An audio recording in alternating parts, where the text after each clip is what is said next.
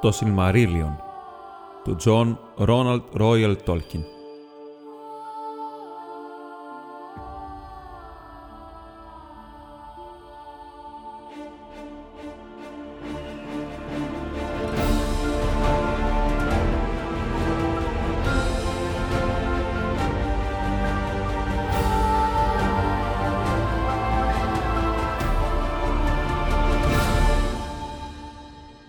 Κεφάλαιο 7 Τα Σίλμαριλ και η αναταραχή των Όλντορ Εκείνη την εποχή κατασκευάστηκαν όλα όσα έγιναν αργότερα, τα πιο ξακουστά από όλα τα έργα των ξωτικών. Γιατί ο Φέανορ, έχοντας φτάσει στο απόγειο της δύναμής του, κυριεύτηκε από μια καινούρια σκέψη ή μπορεί και να ήταν κάποιο προέστημα που είχε για το μοιραίο που πλησίαζε και συλλογιζόταν πως το φως των δέντρων η δόξα του ευλογημένου βασιλείου θα μπορούσε να διατηρηθεί άφθαρτο. Τότε ξεκίνησε ένα μακρόχρονο και κρυφό άθλο και επιστράτευσε όλη του τη γνώση και τη δύναμη και τη λεπτή του δεξιοσύνη. Και στο τέλος όλων αυτών έφτιαξε τα Σίλμαριλ. Το σχήμα έμοιαζαν με τρία μεγάλα πετράδια, αλλά αν δεν έρθει το τέλος, όταν ο Φέανορ θα επιστρέψει που χάθηκε πριν γίνει ο ήλιος και τώρα κάθεται στις αίθουσες της αναμονής και δεν έρχεται πια στους δικούς του, αν δεν χαθεί ο ήλιος και δεν πέσει το φεγγάρι, δεν θα μαθευτεί από τι υλικό ήταν κατασκευασμένα. Έμοιαζε σαν το κρίστολο των διαμαντιών και όμως ήταν πιο ανθεκτικό από διαμάντι, έτσι ώστε καμιά δύναμη στο βασίλειο της Σάρντα δεν μπορούσε να το χαλάσει ή να το σπάσει. Όμως εκείνο το κρίσταλο ήταν για τα Σίλμαριλ, ό,τι είναι το σώμα για τα παιδιά του Ιλούβαταρ. Το σπίτι της εσωτερικής φωτιάς που βρίσκεται εντός του και σε όλα του τα μέρη και είναι η ζωή του. Και την εσωτερική φλόγα το Σίλμαριλ, ο Φέανορ την έφτιαξε από το ανάμεικτο φως των δέντρων του Βάλινορ, το οποίο ζει ακόμα σε αυτά, αν και τα ίδια έχουν από καιρό μαραθεί και δεν λάμπουν πια. Γι' αυτό και στα σκοτάδια στο πιο βαθύ θησαυροφυλάκιο, τα Σίλμαριλ έλαμπαν σαν τα στέρια της Βάρτα από τη δική τους ακτινοβολία. Κι όμως, λες κι ήταν πραγματικά ζωντανά, χαίρονταν στο φως, το δέχονταν και το αντανακλούσαν σε αποχρώσεις πιο μαγευτικές από πριν. Και όλοι όσοι κατοικούσαν στο Άμαν πλημμύρισαν θαυμασμό και απολάμβαναν το έργο του Φέανορ, και η Βάρντα καθαγίασε τα Σίλμαριλ, έτσι ώστε από τότε ούτε σάρκα θνητή ούτε χέρια ακάθαρτα, ούτε κάτι κακοποιό να μπορεί να τα αγγίξει, χωρίς να καρβουνιάσει και να ξεραθεί. Και ο Μάντος προφήτεψε ότι η μοίρα της Άρντα, γη, ουρανός και θάλασσα ήταν κλεισμένη μέσα τους η καρδιά του Φέανορ ήταν άρρηκτα δεμένη με αυτά που ο ίδιος είχε φτιάξει.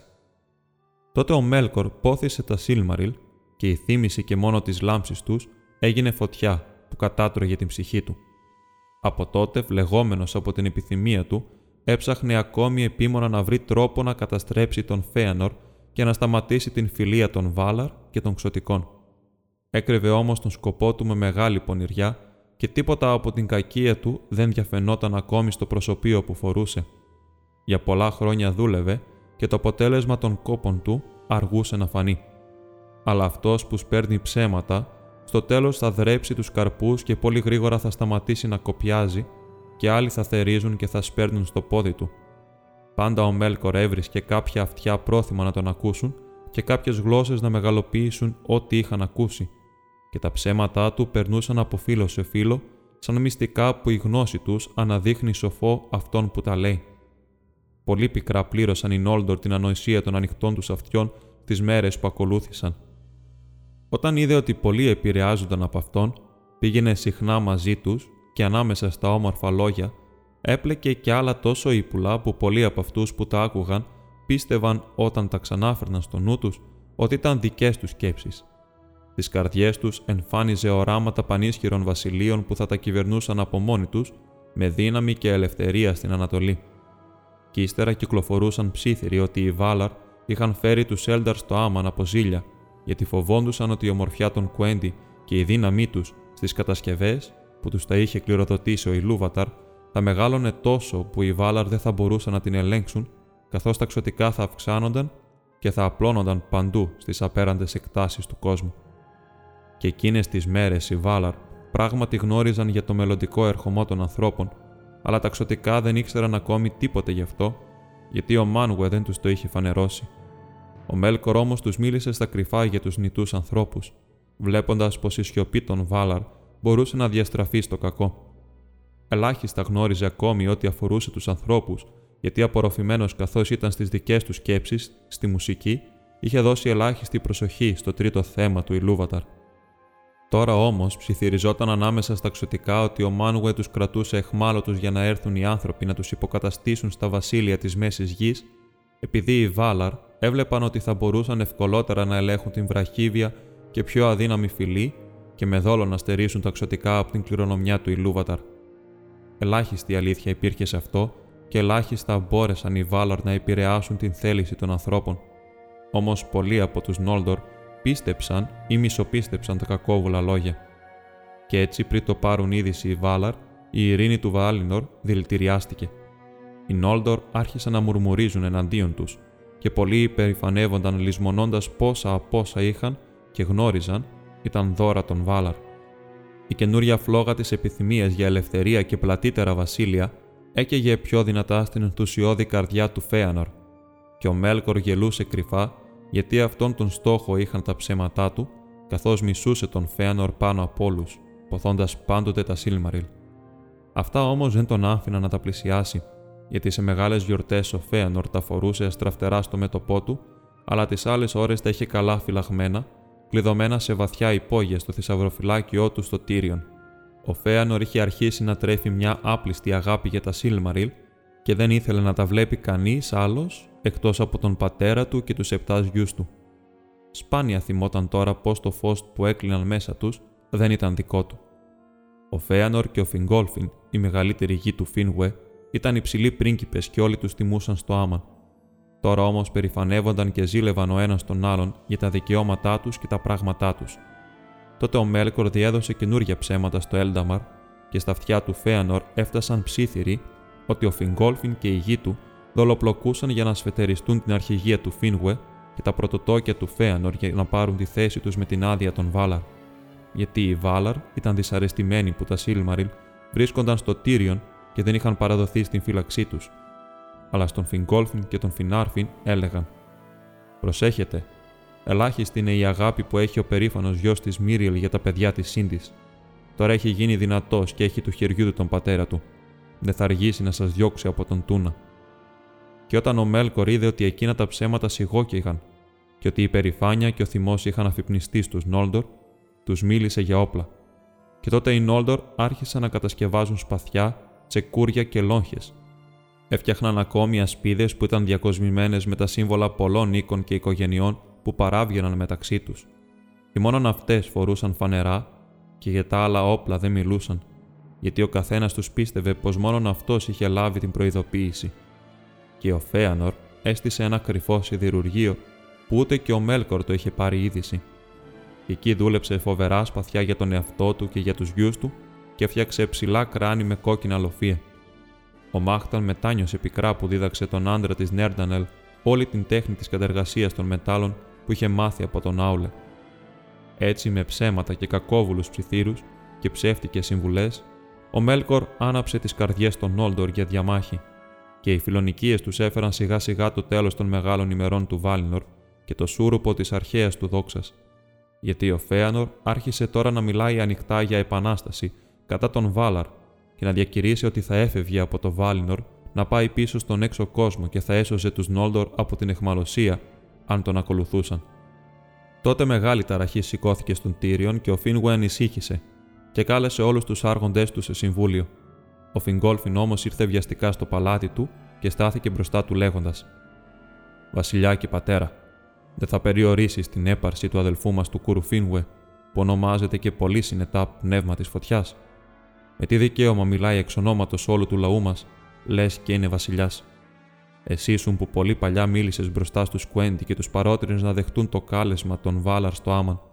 Εσύ ήσουν που οδήγησες τους Νόλντορ στην μεγάλη πορεία μέσα από τους κινδύνους της μέσης γης στο φως του Έλταμαρ. Εάν τώρα δεν μετανιώνεις γι' αυτό, έχεις δυο γιους τουλάχιστον για να τιμήσουν τα λόγια σου.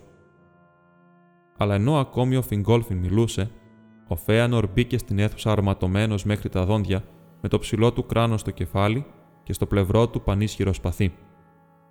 ώστε έτσι είναι, ακριβώς όπως το υποψιαζόμουν, είπε. Ο ετεροθαλής αδελφός μου με πρόλαβε στον πατέρα μου σε αυτό, όπως και σε όλα τα άλλα. Ύστερα στράφηκε προς τον Φιγκόλφιν, τράβηξε το σπαθί του και φώναξε. Φύγε και πάρε τη θέση που σου αρμόζει. Ο Φιγκόλφιν υποκλήθηκε μπροστά στον Φίνγουε και χωρίς λόγο ή βλέμμα στον Φέανορ έφυγε από την αίθουσα.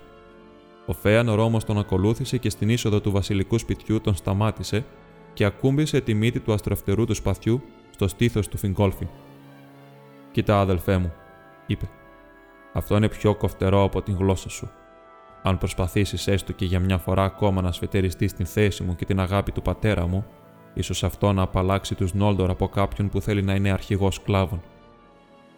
Αυτά τα λόγια τα άκουσαν πολλοί, γιατί το παλάτι του Φίνγουε βρισκόταν στη μεγάλη πλατεία κάτω από το Μίντον. Πάλι όμως ο Φιγκόλφιν δεν απάντησε και διασχίζοντας το πλήθος σιωπηλός, πήγε να βρει τον Φινάρφιν των αδελφών του.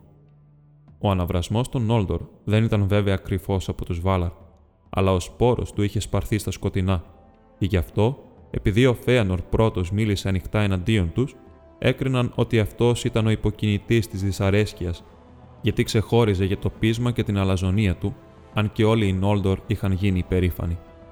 Και ο Μάνουελ λυπήθηκε, αλλά παρακολουθούσε και δεν έλεγε λέξη. Οι Βάλαρ είχαν φέρει τους Νόλντορ στην χώρα τους και τους είχαν αφήσει ελεύθερους να εγκατασταθούν ή να φύγουν, και παρόλο που μπορεί να έκριναν ότι η αναχώρηση θα ήταν αφροσύνη, δεν θα τους εμπόδιζαν. Αλλά τώρα οι Βάλαρ δεν μπορούσαν να αγνοήσουν τις πράξεις του Φέανορ και είχαν θυμώσει και ανησυχήσει, και τον κάλεσαν να παρουσιαστεί ενώπιον τους στις πύλες της Βάλμαρ και να λογοδοτήσει για όλα του τα λόγια και τα έργα. Εκεί επίσης κλήθηκαν όλοι οι άλλοι που είχαν οποιαδήποτε συμμετοχή σε αυτή την υπόθεση ή γνώριζαν κάτι για αυτήν. Και ο Φέανορ στάθηκε μπροστά στον μάντο στον κύκλο της κρίσεως και πήρε εντολή να απαντήσει σε όλα όσα τον ρωτούσαν. Τότε επιτέλους απογυμνώθηκε η ρίζα του κακού και η κακία του Μέλκορ ξεσκεπάστηκε. Και αμέσως ο Τούλκας άφησε το συμβούλιο για να τον πιάσει και να τον φέρει πάλι να δικαστεί. Όμως ο Φέανορ δεν θεωρήθηκε αθώος, γιατί ήταν αυτός που έσπασε την ειρήνη του Βάλινορ και τράβηξε σπαθί εναντίον του συγγενή του, και ο Μάντος του είπε: Εσύ μιλάς για σκλαβιά. Αν είναι στα αλήθεια σκλαβιά, εσύ δεν μπορείς να ξεφύγεις, διότι ο Μάνουε είναι βασιλιάς της Άρντα και όχι μόνο του Άμαν. Και αυτή η πράξη ήταν παράνομη είτε μέσα στο Άμαν είτε έξω από το Άμαν. Επομένως, αυτή είναι τώρα η ποινή σου. Για 12 χρόνια θα φύγεις από το Τύριον όπου ξεστόμησες αυτή την απειλή. Σε αυτό το χρονικό διάστημα να αναλογιστείς και να θυμηθείς ποιος και τι είσαι. Αλλά ύστερα από αυτό το χρονικό διάστημα η υπόθεση θα λήξει ειρηνικά και θα θεωρηθεί ότι έχεις δικαιωθεί, αν οι άλλοι σε απαλλάξουν. Τότε ο Φιγκόλφιν είπε: Εγώ θα απαλλάξω τον αδελφό μου. Ο Φέανορ όμω δεν έβγαλε λέξη για απάντηση, καθώς στεκόταν σιωπηλός μπροστά στους Βάλαρ. Ύστερα γύρισε και έφυγε από το συμβούλιο και αναχώρησε από την Βάλμαρ. Μαζί τους στην εξορία πήγαν οι επτά γη του και βορεινά από το Βάλινορ έφτιαξαν ένα οχυρό με θησαυροφυλάκιο στους λόφους. Και εκεί στο Φόρμενος αποθήκευσε πλήθος πετραδιών και όπλων, και τα Σίλμαριλ τα έκλεισε σε ένα σιδερένιο δωμάτιο. Μαζί του επίσης πήγε και ο Φίνγουε ο βασιλιάς εξαιτίας της αγάπης που είχε στον Φέανορ, και ο Φιγκόλφιν κυβερνούσε τους Νόλδορ στο Τύριον. Έτσι τα ψέματα του Μέλκορ φάνηκαν για αλήθεια, αν και ο Φέανορ προκάλεσε τα γεγονότα με τα έργα του. Και η πίκρα που έσπηρε ο Μέλκορ διατηρήθηκε αργότερα και έζησε για πολύ ανάμεσα στους γιους του Φιγκόλφιν και του Φέανορ.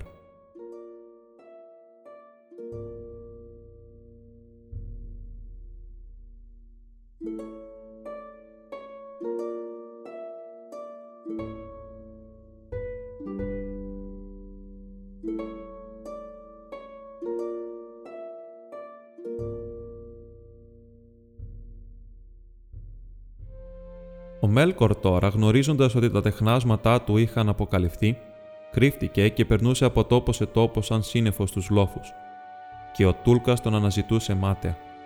Τότε φάνηκε στον κόσμο του Βάλινορ ότι το φως των δέντρων λιγόστεψε και ότι εκείνο τον καιρό οι σκιές όλων των όρθιων πραγμάτων έγιναν μακρύτερες και σκοτεινότερες.